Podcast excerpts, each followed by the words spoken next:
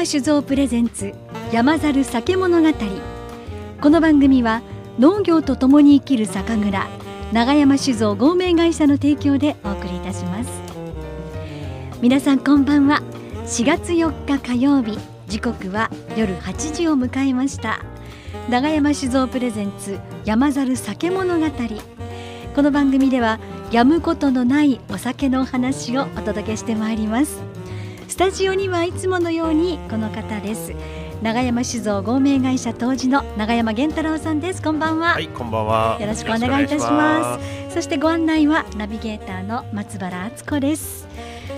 さあ4月新年度になりましたけれども、はい、世の中桜で街がほんのりピンクに染まる明るい季節になりましたね、はい。はい、全然あったかいですね。あったかいですよね。はい、でえっ、ー、とこの桜の季節なんですけれども、はい、花見酒でも世の中、はい、こうだいぶ明るくなりましたね。そうですね。一時ねお花見は禁止なんていう張り紙が あったりしましたけど。ありましたよね。うん、あの先週持ってきたじゃないですか。あの、はい、花より山猿っていう桜のラベルのお酒。はい、あれを出したのがちょうどコロナ前ギリ前の時だったんですギリ前。はい。で、あのよしじゃあ桜のラベルのお酒出そうと言って春酒出した瞬間あの2日後ぐらいにあの花見禁止ですっていう小池百合子さんが 言い始めて。密です。密ですっていう、ね、やっと花見で花より山猿が飲める季節になったということで、感慨深いです。そうですよね、はい。まあ、あっという間の3年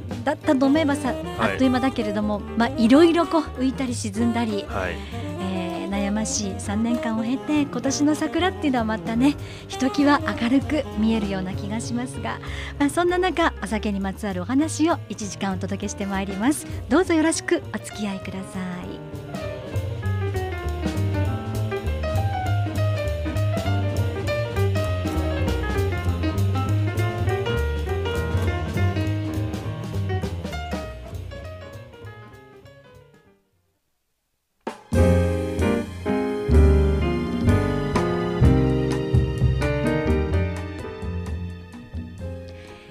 時刻は8時3分になろうとしております、えー、冒頭にお話ししましたように桜が本当に綺麗で、えー、今年はいろんなところで桜を見て歩く人それからお弁当を広げる人、えー、そんな姿が見られるようになりましたがこんなにぎわいをよそに、えお酒造りでは今この時期に一仕事区切りの時を迎えるんだそうですね。そうですね。はい、まあ大体今結構みんな仕込みが終わりましたって言ってよく酒蔵のツイッターとかインスタで見るんですけど、大体この時期ぐらいにまあ普通に作ってればあの仕込みが終わるんですよ年間の。はい、この仕込みが終わるのを、はい、えー、業界では古式倒しって言うんですね。古式倒し。で古式ってあのお米を蒸す機械ですけど、はい、蒸し器ですね。はいでそれがまあ倒れると、うん、蒸し器がもう役目が終わりますよっていう要するにもうそこで仕込みが終わりますっていう一つの区切りが古式倒しといいますね。そうか、なんかこう響きがいいな。そうですね。ね古式倒し。もうその蒸し器は片付けますよ、はい、っていうことなんですね。でえっと、これ遡ればいつぐらいからこう蒸し続けてたことになりますか？うちはだから10月頭ぐらい、うん、10月からです。なんでめちゃくちゃ長い間。もうほぼほぼ丸々5か月ぐらい、ね、じゃあこうお米を蒸しては仕込み、はい、蒸しては仕込みっていう作業を約5か月間やって、はい、えこれが最後の虫ですよっていう。でそれがたまたまうちは今年3月31日で、はい、ちょうど3月で仕込みが終わったんですけど、はい、まあでもクソ忙しかったですね。今年はマジで。そうですか、はい、え忙しかったっていうのはそのコロナが少し緩和されて需要が増えたってことですか、はい、そうですね。需要が増えたのとあとやっぱ輸出が輸出があって急遽仕込みをいろいろ増やしたりとかしたりとかしてどの方面にどんなお酒を出したんですか？次出す予定なのがイギリス。イギリス、はい、だったりとか、えーとまあ、アメリカカナダあたりに出る予定のやつもあったりして結構輸出が元気ですね。なので、まあ、これに合わせて国内もここからガンガン伸びてくると嬉しいなという感じですけど。輸出するお酒も増えたことで、はい、えー、まあ、忙しかった。そうですね。でこの話はまた改めて伺うことにいたしますが、はい、式倒し、まあ、一区切りということで、えー、何かそのイベントはあるんですか？そうですね。大体どのくらいも古式倒しのが終わったら、えっと、一区切りというか感じなんで蔵で宴会みたいなのをやりますね。うちもあのお弁当取って、はい、ちょっといいお弁当を取って、はい、えっと、お酒をバーッと並べて宴会みたいなのを機能しましたね、うん、これ自分たちで作ったお酒ってことですか？まあ自分たちの作ったお酒を前半とりあえず飲んで。とりあえずなんだ。とりあえず飲んで。そうか味は分かってるから、はい、で後半はあの他社の酒とか。何これあの戦略会議に移行していくんじゃないですか？敵地調査みたいな。そうなんだ。そう。で最終的に他社の酒の方が多くなるみたいな感じで。だから面白いですよねそういうのまあ、ずっと忙しかったっていうことだし、はい、まあ、コロナもあってなかなかそういうと不親睦の場面が持ちにくいっていうこととあとお酒を飲みながらいろいろこう試飲試食で会議をする場も持てないっていうことで、はい、これも貴重なそうですね。ひとときですね、そういう意味ではね。で酒蔵業界は基本的にあの新年会とか忘年会がをやらないというかできないんですよ。あの忙しすぎて、うん、あまりに。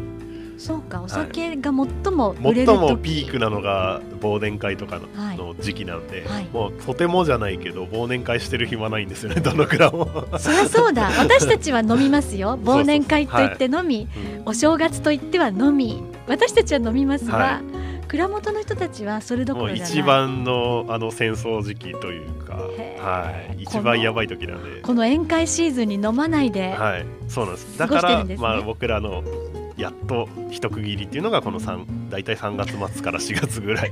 3か月待った。それそれそれそれそうですただまあ古式直しがあったと、はい、あっても、はい、一応まだ仕込みは続いてて、仕込みが最後っていうだけなので、うん、もろみ日本酒はまだ今ずっと発酵してる状態なんですはい、タンクの中で。そうですタンクの中で、はい、だからそれを育てつつあの他のできてるお酒がいっぱいあるんでそれの瓶詰めとかをしたりっていう、感じなんでむしろ仕事量は上がるんですけど。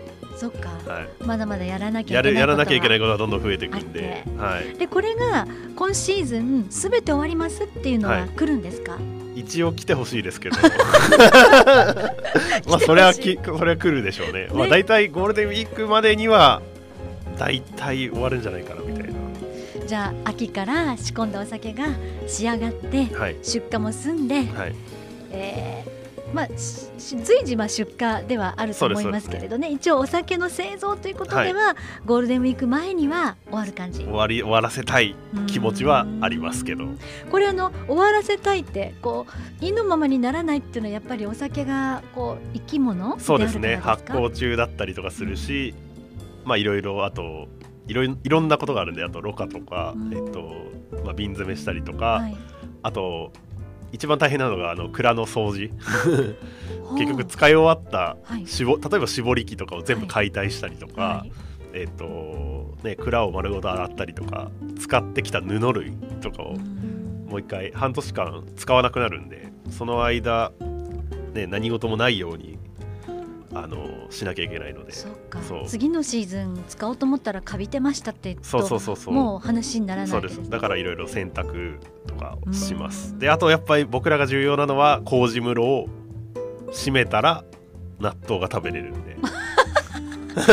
あの伝説はやっぱり本当なんだ。そうそうそう。もうあとうちもあと数日で多分食べれるぐらいうわ納豆ってね人によったら毎朝食べてますよ。ええね、本当に羨ましいっすよだから 僕らにとってはもう本当に貴重な食べ物なんで。でも、はい、なんかこうダメだって言われるからこそ、うん、納豆への憧れと夢みたいなものは膨らみますよね。そうですそうです。だからちっちゃい頃からその洗脳を受けてきてるんで。そう夏しか食べれない食べ物みたいな。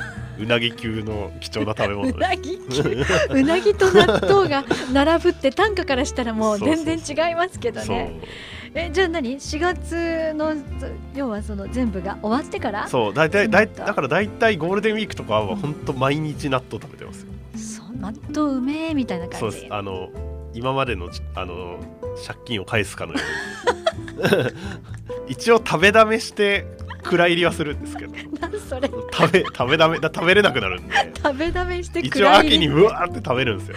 半年分ぐらい。そういうことになりますよねですかそうですか。やっと納豆解禁が近づいてきました。いやなんかあの、はい、酒業界の不分率みたいなものはなんかすごいですね。あるある。酒蔵あるあるだとそうですか、はい、じゃあもうちょっとね納豆はお預けというところでお待ちいただくことにしましょう、さあ、えー、っとね、こちらね、メッセージいただいてます。ご紹介します。はい、ラジオネームポンちゃんです、はい、ありがとうございます。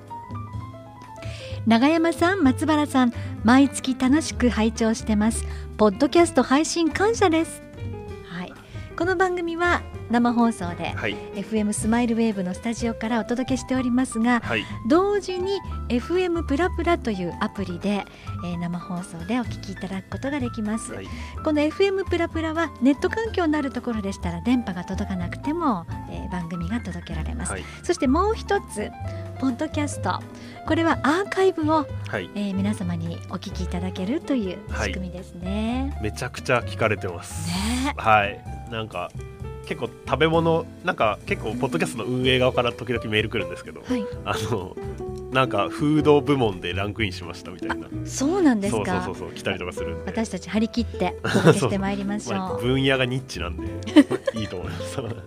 でそのポンちゃんからの、えーえー、お便りなんですが、はい。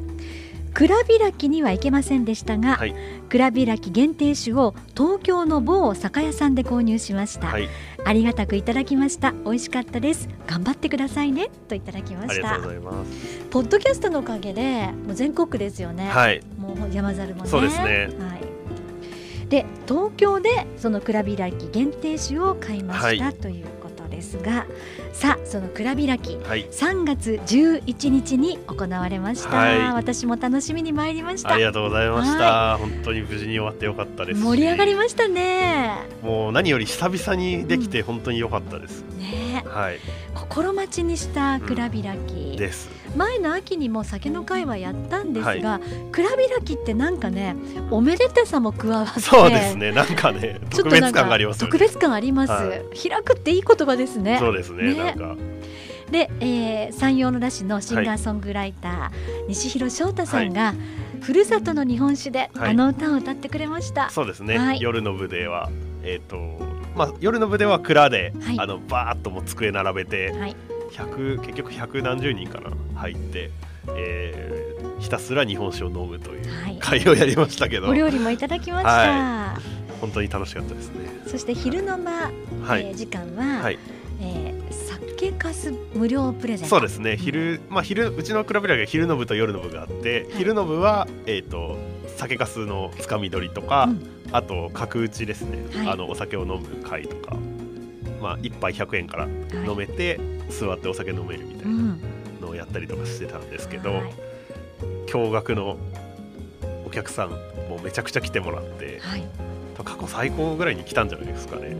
っていうぐらい来てもらってああ久々にやってよかったなと思いました、ね、どの人もね昼も夜も心待ちにしたお客様がたくさんおいでになりました、はい、折しもお雛様シーズンということで、はい、朝駅前商店会、はい、あのまあ旧道っていうんですかね、はいはい、昔ながらの佇まいを残すお店たくさんありますけれども、はい、そこの店頭でお雛様を飾るそ、ね,、れをめでるというイベントもお雛様巡りっていうのの最終日にうちが毎回やってるんですけど、はい、まあとても良かったです。で僕らが一番びっくりしたのが、まあ、びっくりしたのが2つあって、はい、でまず1個はあのめちゃくちゃ今年はお酒をみんな飲んだんですよ。昼の部分昼から。っていうかもうほぼ朝から、はい、10時からオープンなんで、はい、でなんですけど今までってお酒買って帰るみたいなパターンが多くて、はい、あのその場で飲む方ってまあいるにはいたんいっぱいいるにはいたんですけどそんなに何て言うんでしょう混雑はしないぐらいの感じだったんですけど今年はもうがっつり朝からあの食べ物を皆さん持ってきてあのその場に座って飲んで、うん、もう蔵が結構満帆になるぐらい机でお客さんが埋まるみたいな現象が起きててです持ち込み歓迎。そううち食べ物持ち込み歓迎なんで、はい、であのお酒が十何種類置いてあって1杯100円200円から飲めるみたいな感じなんですけどもういろいろ飲み会が朝から始まっててめちゃくちゃいい光景だなと思って。ああもうコロナ終わった感すごい感じて。明るいうちに飲めるってなんか特別感ありますよね飲んでいいんだっていうような、はい、そんな雰囲気だったんですね。であともう一個びっくりだったのがえっ、とまあうちのメインなんですけど酒かすつかみ取りですね、はい、で今年からあの袋をちょっと大きくしたんです、うん、そう。それに関してね、はい、メッセージ来てるんですよ、はい、なんとねラジオネームがこれ。酒かすありがとうさん。はいありがとうございます。酒かすありがとうさんからいただいてるんですが、はい、こちら永山さん松原さんこんばんは。こんばんは。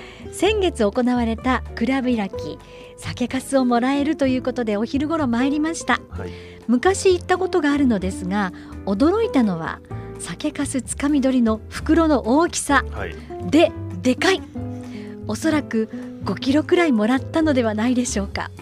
冷凍保存して毎日味噌汁を作るたびにポチャンと入れています、はい。こんな食べ方あるんそうですね。かす汁っぽくなるみたいな感じじゃないですかねかなりの行列でしたが一体全部で何キロくらいなくなったのでしょうか。貴重な酒粕をありがとうございました。という。ラジオネーム酒粕ありがとうさんからいただきました。ドストレート。ねもうあの皆さん3月11日の酒のね、はい、あの蔵開き楽しまれたっていうメッセージですよ。はい。袋が大きくなった、ね、そうちょっと大きくして、うん、あのもう満足に持って帰れるように、うん、もうケチくさくなく、はい、もううちめちゃくちゃ酒粕あるんで、はい、まあ先週も言いましたけどあるんでもうあげちゃおうみたいな、うん、この特別なお祭りなんで、はい、って思ってたら、なんと全部で1.5トンなくなりました。あえあの日1日だけで ?1 日とか半日ですよね。昼の部だけなんで。ですよね。で1.5トンなくなりました。1.5トン？はいそれ奥から出しても出しても出してもっていうかもう最後の方は本当にあと1ケースぐらいしかなくて。だからほぼうちのあのあの日のにうちの蔵にあった酒粕はほぼなくなった。そうですはい。感謝感謝。ありがとうございます。なんかあのお酒より酒粕の方が好きなんじゃないか疑惑そうだから出ますよね。あのなんていうんですかずっと酒粕の列ができてるんですけど、はい、もう列ずっと途切れなかったし、あのもうずっと並んでもらってお待たせしたんですけどその分もあのもう心ゆくまで袋をパンパンにしてつかみ取りしてもらってもう用意周到な人はあの袋詰めしたやつを入れる袋まで持ってきてるんでみんな。持ち帰りやすいようにね。そうそうそうそうそう。ですかだからもうマックスの人は5キロ以上いってると思います全然。パンパンだったんで。一袋に5キロは入るぐらいの大きさってことですか？まあ5キロマックスで5キロぐらいかなと思ってたんですけど皆さんやっぱ創意工夫でぎゅうぎゅうに持って帰ってたんで。そうですか、はい、だって掴んだ掴み取り終わった後の人お客さんとかはああこんなに取っちゃったけど何に使おうって言ってたんで。ホクホクしながら帰られていく。でこのね酒粕ありがとうさんはお味噌汁の中にぽちゃんと入れられる、はい。ってなんかコクが出そうですね。そうですね。旨味調味料的な役割しそうですね、うん、はい、いいこと聞いたな。酒かすをお味噌汁の中にちょっとね、はい、はあ味わい深くなるかと思います。折しもですね、うん、えっ、ー、と今日その山鶴さんの、はい、えー、酒かすで甘酒を作ってきました。ありがとうございます、はい、あのー麹で作るのも美味しいけど、はい、私やっぱり酒かすとかす方が好きです、ね、そうですね、うん、まあそっちの方がうまみがしっかりあって。うまみの違いなんですかね、はい、じゃないですかね。あとテクスチャーもなんかいいじゃないですか、あの口触りというか、はい、あのザラッとした感じ、はい、そうですそうです。ザラ泥、はい、あれをねまあ緩くしてもいいし、うん、好きな人だったら濃いめにして、ね、もうデザートみたいに食べちゃったりとかですね、はい、そんなこともできるなと思いながら楽しませていただいておりますが。さあ、えー、3月11日の蔵開き盛況のうちにお開きとなりました。あの日県外からお越しの方も多かったです、ね、めちゃくちゃいましたね。夜の部は特に福岡、大体いつも来る福岡組がいるんで あの福岡組いるなとかも言いつつ、はい、あと大阪東京とかからも来てもらって、はい、大変なんかね私の知り合いの方は、はい、あの知り合いの方の友達っていうのが東京でいらして、はい、飛行機に乗って、うん、宇部それから、えー、電車で山陽本線、はい、朝まで来てっていう、はい、乗り継いで乗り継いで来られたご家族がいました。僕も会いました、ね、大変ありがたいですねそういうのは。次の日に山口県内を観光して帰るっていう、うん、なるほどなるほど。あの春休みプラン、うん、ね。ですね。いいですね。いいですね。ぜひ来年も遠方からでもね来てもらって、ね、ついでに観光して帰ってもらうとそうですよ。いいと思います春の山口県を楽しんで帰ってい。ただきました、はい、であの蔵開きですごいな大盤振る舞いだなと思ったのは、はい、こう各種お酒が何種類もテーブルに置かれてますよね、はい。はい、あのテーブルは、えーと、放浪のあそうですね。タンクのあのタンクの蓋。をひっくり返して、ティー箱に座ってもらうみたいな。そうそうそう本当に角打ちスタイルなんですけど、うん。楽しみましたけれど。でそこにたくさんのお酒があるわけですよね、番組でご紹介したのもあれば、あこれはまだ飲んでなかったなとのもあって。そうです、ね、でそれって飲み切るテーブルもあれば、うん、大概のところやっぱり、はい、しねこういろんな種類ありますから残りますよね、はいうん、あれ全部お持ち帰りくださいってすごくないですか？そうあれはねそうなんですよ。夜の部はだから各机に十何種類ぐらい置いてあって、はい、まず。でそれとは別に日本酒ブースもあってみたいな。だから本当にあのあれ計算上は1人721本飲める計算になってるんですよ それは飲める方は飲めるそう飲める方は飲めるんですよ、うん、ですけどまあ余っちゃうんで。で余った余ったらまあうちの試飲コーナーとかでよく使ってたんですけどあのもう社長があのあこれどうする？持って帰ってもらう？みたいなのを言っててまあもういいんじゃない？みたいなことになりまあじゃあ持って帰り持って帰ってくる余ったやつは持って帰ってくださいって言って持って帰ってもらって。もう抜栓したもの。はい。まあ本当に量も様々でしたけれど。そうですね私も一本いただいて帰りました。ありがとうございます。薄濁り、うん、一番いいやつです。あの日あった一番いいやつ。そうですか、はい、ねあの日はもうねあの打順組なしのそう。ねオールスターボンって出てました、ね、あのあれはもうあればっかりはもう大赤字です。それぐらいもう蔵にあるいいいいやつ上から出すみたいなでしたか、感じなんでかなりのコスパがいいんで、うん、その代わりもう本当23日であの席は埋まっちゃうのでちょっとぜひ来たいなって方は来年お知らせがあったら、ね、もう会った瞬間来てもらうと。あのお土産付きで3000円、3000円。もう本当に。で食べ物もまあそこそこあるでしょ。そこそこあるし。はい、あのねお持ち込み歓迎っていうことで、はい、多少持ってた方がいいかなと思いましたけど、はい、なくても全然、うん、もう本当にあの美味しい、えー、お料理が並んでましたね、揚げ物もあるし和え物もあるし、こうお酒に合うものがたくさんありましたね。はい、はい、堪能しました。次はいつかなってもう心待ちにしている状態です。まあもう一回秋一回とはやりたいなと思ってるんで。そうですか。はい。はい。ちょっとまた考えます。えー、3月11日蔵開きということでした。さあそれではここで一曲お送りするのですが、はい、松任谷由実この曲にいただいてますがまずはどこへ行こう、はい、この曲です。これもあの先先月に引き続きユーミンオタクのうちの母親からのリクエストです、はい、この時期のユーミンはこれしかないとのことです。わかりました、はい、お送りいたします。松任谷由実です。まずはどこへ行こうえー、いつもでしたらここで抜栓のセレモニーを行います、はい、で今日、はい、来られた時に手に瓶がないじゃないかと、私は何が来るんだ？みたいな。何もないのか？そう何もないのか忘れたのかあの約束をと。思っていたら、はい、ポケットから出てきました、はい、奈良漬け？はい。かす漬けですね。山猿かす漬け というのがありまして。ポケットから出てきましたけれどまああの奈良漬けと言ったりしますけれどもここではあのネーミングかす漬け、はい、まあ言わずもがなですが、うん。山猿を作った酒粕でつけたつけたやつでお漬物、はい、でこれうちで作ってるわけじゃなくて粕漬け自体は、はい、あの峰に阿蘇かの園っていう施設があるんですけど、はい、そこで作ってもらってます。でうちの山田錦もあの阿蘇かの園で作ってもらってるんですけど、はい、で結局その山田錦がお酒になって、はい、酒粕になって、はい、でまた粕漬けに戻っていくという、うん、はい、SDGs うんぬんとか言われる前からこれをやっている。循環型循環型。でも本当理想的ですよね。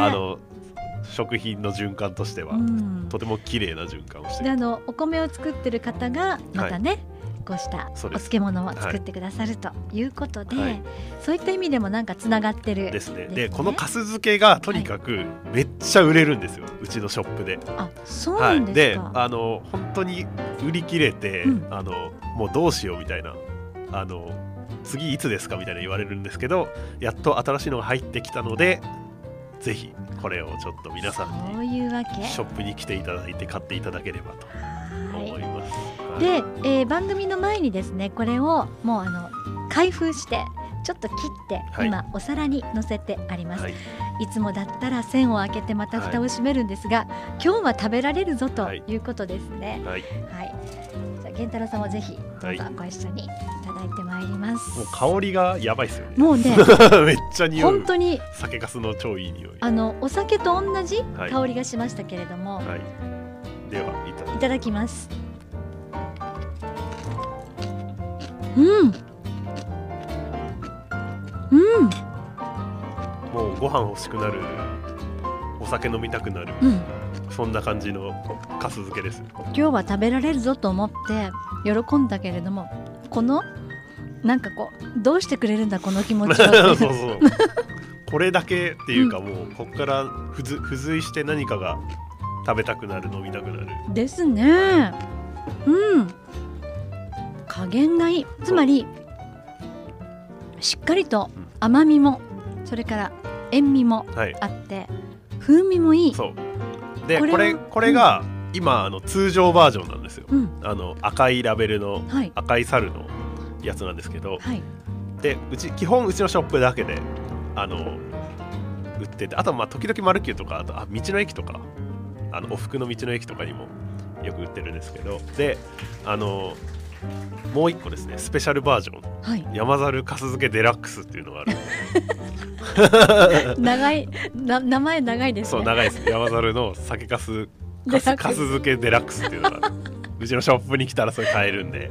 ラベルの色違うんですそうです。あの黒と黄色になってる。ちょっとなんかゴージャスな感じに仕上げるって、はい、どこが違うんですか？うちのあのネタロウ焼酎ってあるじゃないですか、はい、焼酎の43度の原酒っていうのが使われてて全然味わいが違う。でどっちも本当にめちゃくちゃめちゃくちゃ売れるんですよ。そうですか。そうです。もう本当に年間ずっと欲しいなぐらいなんですけど。いや確かにね美味しいです。美味しい。です。わあこれね。実は売ってるんですよ。ズバリおいくらですか？500円です。500円、はい、えっ、ー、と内容量これね 150g と書いてあります。だいたいまあウリ半分ですよ。これがペタンとなってるわけですけれども。ちょうど手のひらサイズです、はい、えー、500円これあの観光地なんかに並べたら、うん800円でいけますよ。そうそう。デラックスの方が高いんですけど。そうですか。まあぜひちょっとねこれ一回食べてみてほしいないや本当に本当に美味しいです。あの酒の会とかでもよく持って行ったりとかして食べてもらうんですけど、はい、本当に美味しいんで。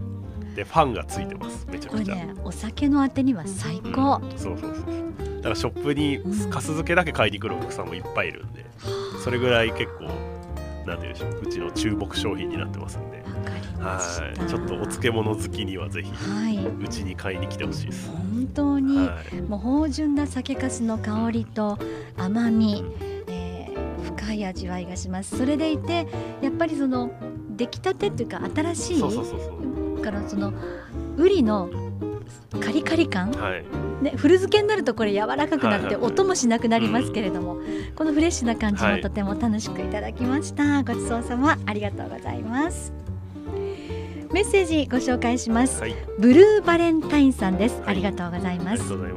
山猿酒物語様。源太郎さんこんにちは。今日の放送も楽しみにしています。以前源太郎さんがロッキーの話をしてたのを聞いて感動しました。私もロッキー大好き、はい、素晴らしい映画ですよね。私も道に迷った時はロッキーを見て元気を出しているおばさんです。ボクシング映画いいですよね。いいです大好きな映画が多いです、はい、日本酒飲みながら映画を楽しみたいと思います。ではお二人ともお体に気をつけてお過ごしください。なんか最近日本酒ファンよりも映画ファンの方が メール来るぐらいありがたいっすね本当に、ね、ちなみにこれ多分あのあれですよ。あのラジオネームのブルーバレンタインって映画の名前ですね。あそうなんですか。じゃあ聞く人が聞けばわかる話 そうそうそうそう傑作があるんですけどブルーバレンタインってそうなんですね。ボクシング映画は、ね、本当にいいです、はい、ね、どんなところでボクシング映画いいんですか？ボクシング映画って結局なんて言うんでしょう。そこに至るまでの努力が本編なんですよ。基本。わかります？あの試合云々っていうよりはもう試合にもう行く試合に出るって決めた時点でもう人生には勝ってるみたいな映画が多くてだから僕すごい好きな日本映画のボクシング映画で「100円の恋」っていうボクシング映画があるんですけどあの引きこもりだった安藤サクラがボクサーになるっていう話で、うん、なんですけどまあそれも結構ロッキーがベースになってるんですけどもう試合に勝つ負けるはどうでもよくて結局リングに上がる決断をしたかしないかみたいな映画がすごい多い。でもう試合には負けたけどリングに上がった時点で人生には勝ったよなみたいな昨日の俺には勝ったんだ。そうそうそうそうそうそう。負けたけど勝ったみたいな。競争相手は昨日の自分。そう、ね、ロッキー。結構それがボクシング映画には通底してるんで。だからなんか泣けるみたいな。ブルーバレンタインさんと語り明かしたいぐらいですね。明かしたいです、はい。さあそろそろお別れのお時間となりました。エンディングはこちらの曲ですね、はい、えー、電波組はい、電波組インク。インク、はい、桜アッパレーション、はい、これどんなもう僕ら世代の桜ソングって感じですね。はい、あの僕らが僕ら世代が平成に帰りたくなる曲ですね。つい昨日じゃないですか？いやいやいや。はい、ではこの曲を聴いていただきながらお別れとなります。はいお届けしてまいりました長山酒造プレゼンツ山猿酒物語この番組は農業と生きる酒蔵長山酒造合名会社の提供でお送りいたしました。スタジオは長山源太郎さんそして松原敦子でした。ではまた来月のこの時間まで。